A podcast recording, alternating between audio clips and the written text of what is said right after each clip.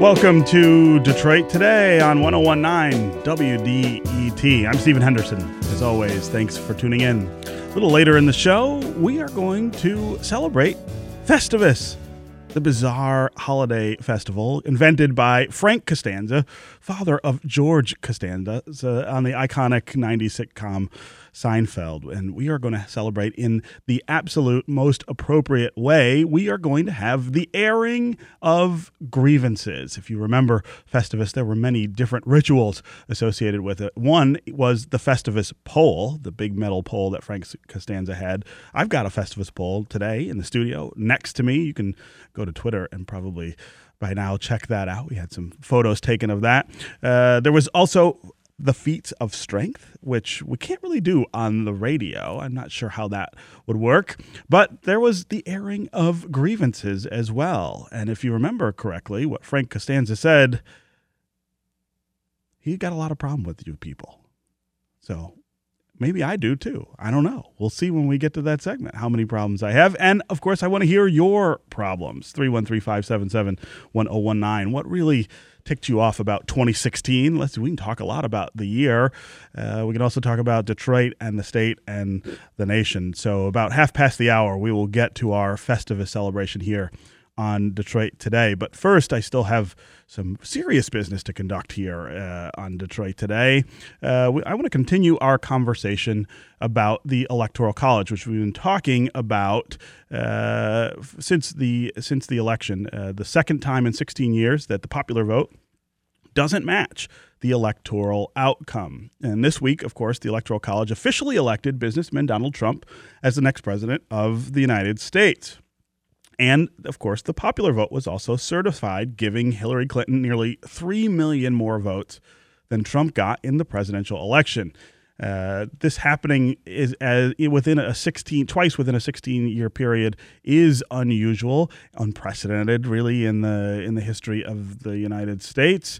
Why was the Electoral College established by the founders? And can the system survive if a discrepancy in popular vote and electoral college outcome emerges more frequently? Joining me to talk about the history of the Electoral College and what it should mean to our discussions now is Richard Primus. He is a professor and constitutional law expert at the University of Michigan Law School. Richard, welcome to Detroit today. Good morning. Hey, how are you? Good. Happy to be here. Yes. Uh, so let's start with the history of of the Electoral College first. Um, uh, I, I, wrote a column uh, last month in the Detroit Free Press ab- about some of the history of the Electoral College, noting that uh, one of the interests that was driving it, one of the interests that was being sort of preserved, was the power of southern states, which were slaveholding states at that time. That was one of the concerns. Uh, that was aired during uh, the Constitutional Convention about what uh, you know the, the the power of the popular vote to sort of enforce, uh, I guess, uh, majoritarian tyranny on uh, minority interests. But I know that that's not, of course, the only interest. Talk about how. Uh, these different interests so, uh, all sort of came together to give us this indirect way of selecting a president. Sure. And of course, you're right that the Southern states' interest in protecting slavery was part of what was at work. Um, and you're also right there are a lot of other things going on. The, the, the reasons that they chose the Electoral College would not be reasons that would make sense today. Uh, the Electoral College today serves essentially no good purpose. We would never choose it on a blank slate. But in 1787, the writers of the Constitution faced a very different set of circumstances. So consider this. We think of the default way of electing someone in a democracy as being by a vote of the electorate. It seems intuitive, it seems obvious. And even then, it seemed obvious enough that when the Constitutional Convention first started talking about how to choose the president, the idea was floated that there should be a national election of the citizens. But that idea was quickly and overwhelmingly rejected. And uh, a major reason why it was quickly and overwhelmingly rejected is something that might not occur to us. They had no agreement on a nationwide basis about who could vote. Right. Today, we have a general agreement about who voters are, right? Adults over 18, citizens, you know, can't discriminate on the basis of race and sex and so forth. In the 1780s, there was no agreement state to state about who could vote. And not only was there no agreement, but it was a very contentious issue. The Constitution ducked this issue with respect to elections for Congress, right? Each state under the Constitution set its own rules for who could vote in that state's elections for the House of Representatives. But you see why you can't use that system for a national vote for president, right? Right. If there's going to be a national vote for president, either there has to be one rule for the whole country about who can vote, and they knew they could never agree on that. Or states could choose their own rules. But if states can choose their own rules for who votes, states have incentives to let more and more people vote in that election so that they get more and more power in the presidential election. Yes. That's not viable either. So they quickly threw out the idea of a nationwide election that would directly elect the president, and they thought about other alternatives. And one other obvious alternative was to let Congress elect the president in the way that in a parliamentary system, the parliament chooses the prime minister. And that seemed a little troubling to them because they wanted the president to be a check on Congress. They wanted a system of checks and balances. And once they decided that the president was going to be reelectable, it seemed clear that they didn't want Congress making the choice about whether to reelect the president because then the president wouldn't exercise independent judgment to push back against Congress. He would see Congress as the people who were going to renew his contract or not, right, and pander to them more. So that didn't seem like a good idea. Right. There was some thought of letting the state legislatures do it, um, but that suffered from some of the same problems. What they needed, they thought, was a one time electorate uh, uh, rather than a standing body that the president would cater to.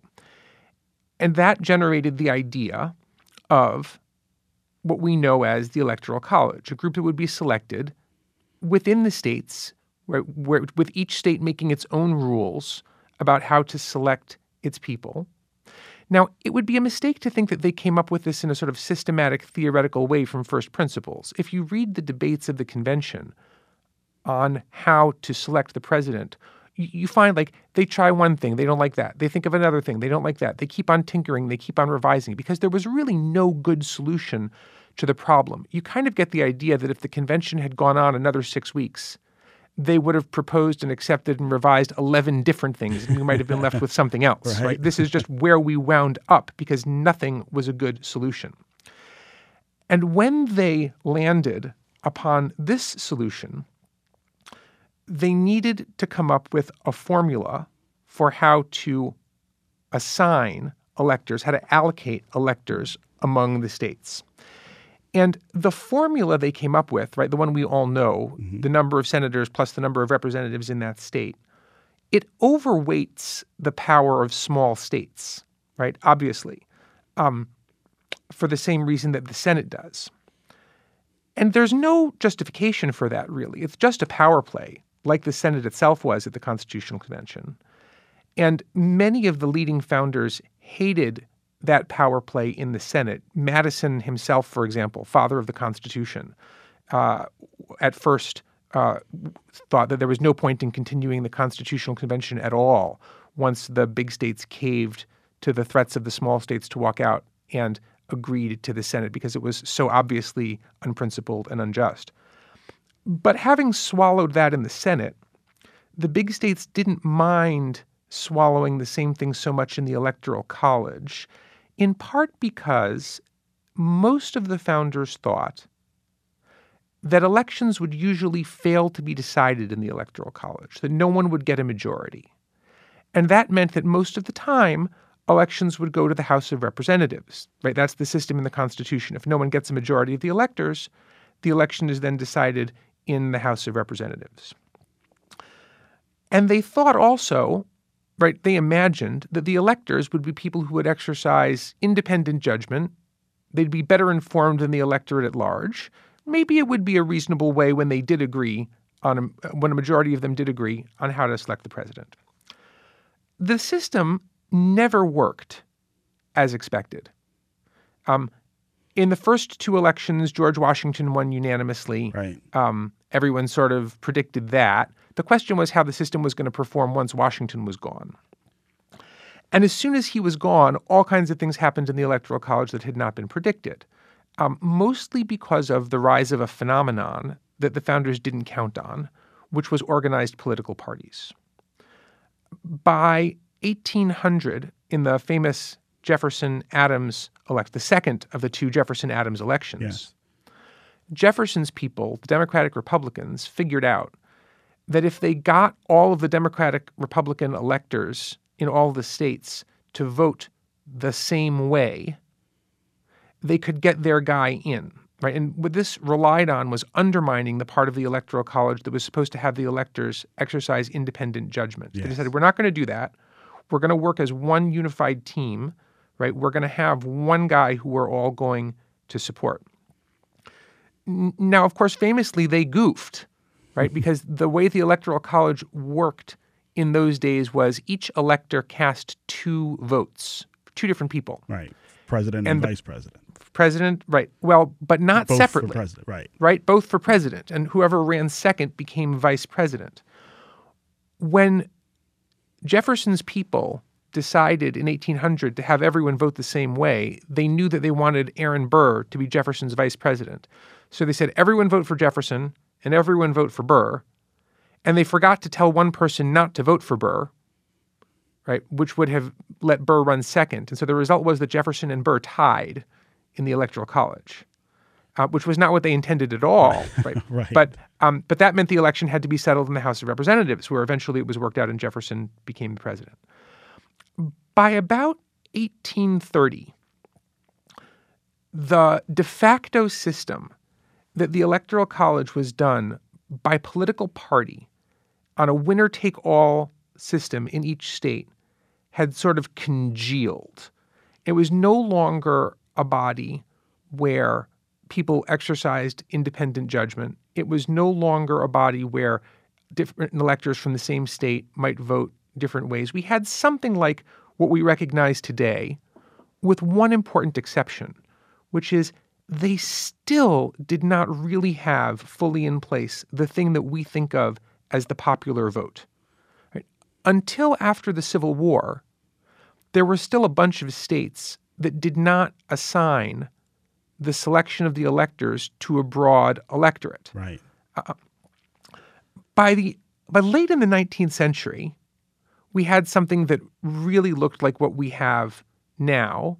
Let's say there's a broad citizen electorate, basically the same people who vote for the House of Representatives get to vote for presidential electors.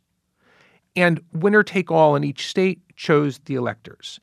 Once we got to that point, it's really hard to see why you shouldn't have just a straight popular election for the president. You're giving it to the broad electorate. You've got a strange Rube Goldberg system that allocates different weights to different states based on no criteria that actually make sense in the selection of a president. And you create a situation where it's possible that the majority of the voters want one person and someone else becomes president almost arbitrarily. But we never changed the system. And we never changed the system really for this combination of reasons. The first was people were used to it, right? Right. You it's don't, hard to it's hard to uh, advocate for change at, at that level. Yeah, that's right. I mean, th- there's momentum, there's inertia. And especially so because it didn't seem to make much difference. E- Except for one election in 1888. for more than 100 years, the winner of the popular vote always won in the Electoral College also. And it seemed like the Electoral College was functionally a rubber stamp of the popular vote. And if it wasn't going to make much difference, then there wasn't really a motivation to reform the system to something more rational. In fact, a lot of people probably liked the Electoral College, even when it didn't make much difference, because it was sort of a weird artifact of the founding and the Constitutional Convention. Americans love talking about the Constitutional Convention. And if you rationalize a part of the Constitution for modern conditions, you give up an opportunity to tell stories about the Constitutional Convention in conversations like this, right? You lose right. the occasion to say, well, why did we do this crazy thing? And that provokes you to tell a story that everyone likes about the Constitutional Convention.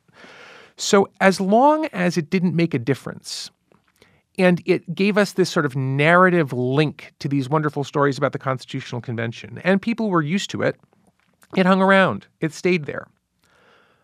We're not in that situation anymore.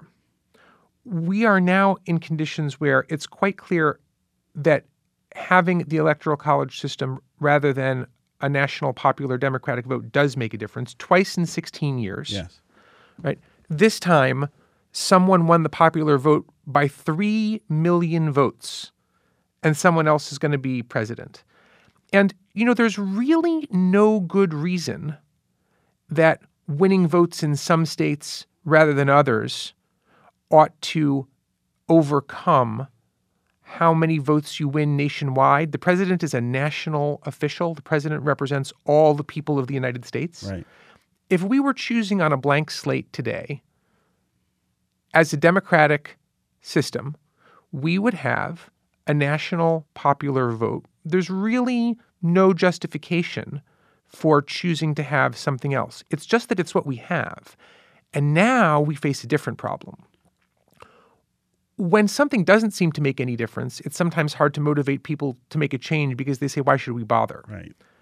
When something does make a difference, if it's clear who the difference favors, it's hard to make a change because people don't like to give up advantage. Right. Right. No one wants and to give up power. No one wants to give up power. Twice in 16 years, the Electoral College has chosen a president different from the president the popular vote would have chosen. But twice that's worked to the advantage of the same political party, of the Republican Party. And there are demographic reasons why Republicans might predict that it will continue to work in their advantage, right? Why it might be the case that a Republican could win the presidency, not just this time on a freak basis, but maybe next time too, even losing the popular vote by a couple of points. It's hard under those circumstances to convince the people who have that advantage to reform the rules of the game to something that would be more rationally democratic. And it's very hard to amend. You can't amend the Constitution without big supermajority agreement. Yeah, yeah. Uh, this is Detroit Today on 1019 WDET. I'm Stephen Henderson. My guest is Richard Primus. He's a professor and constitutional law expert at the University of Michigan Law School. We are talking about the Electoral College, continuing our conversation about the Electoral College in the wake of the November 8th elections, in which, uh, for the second time in 16 years, we have a difference between the popular outcome in the presidential election and uh, the Electoral College outcome. Uh, Richard, uh, I want to go back to the beginning again uh, and into history. It seems that no matter how you explain uh, the, the the dynamics that were at work, and, and we've sort of agreed that there were many different dynamics uh, going on, many different interests uh, that were pushing for something other than uh, the popular vote to to, to be uh, to be the way that we chose a president. All of those all of those interests, though, seem to reflect some baked in inequality. They seem to reflect some uh, shortcoming, in fact, in the ideals that uh, that are set out in the Declaration, and that the founders were ostensibly trying to inculcate into the founding with the Constitution, whether it's slavery, whether it's uh, this idea of uh, a balance of power between uh, urban centers and rural rural interests. I mean, there, there there isn't anything at work here that is really about um, uh, fairness or justice or equality. I mean, this, this is a function of the nation's inherent inequalities. Is that a is that a fair assessment? That's largely true. I would say maybe it reflects a set of uneasy compromises between aspirations toward equality and realities of brute power and things that we would recognize today as unjust prejudices.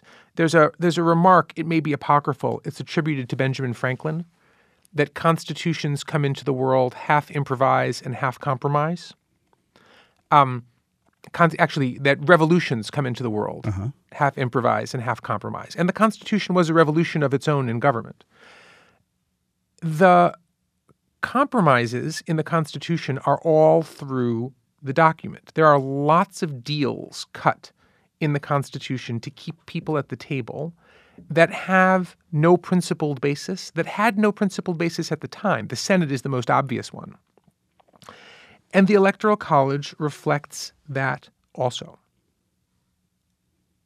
Uh, uh, so now today now that we know that those inequalities are uh, injustices and now that there is sort of a more common understanding that those compromises were masking those inequalities and those injustices doesn't that give us a, a, a greater impetus for rethinking that whole thing or shouldn't it I would hope so.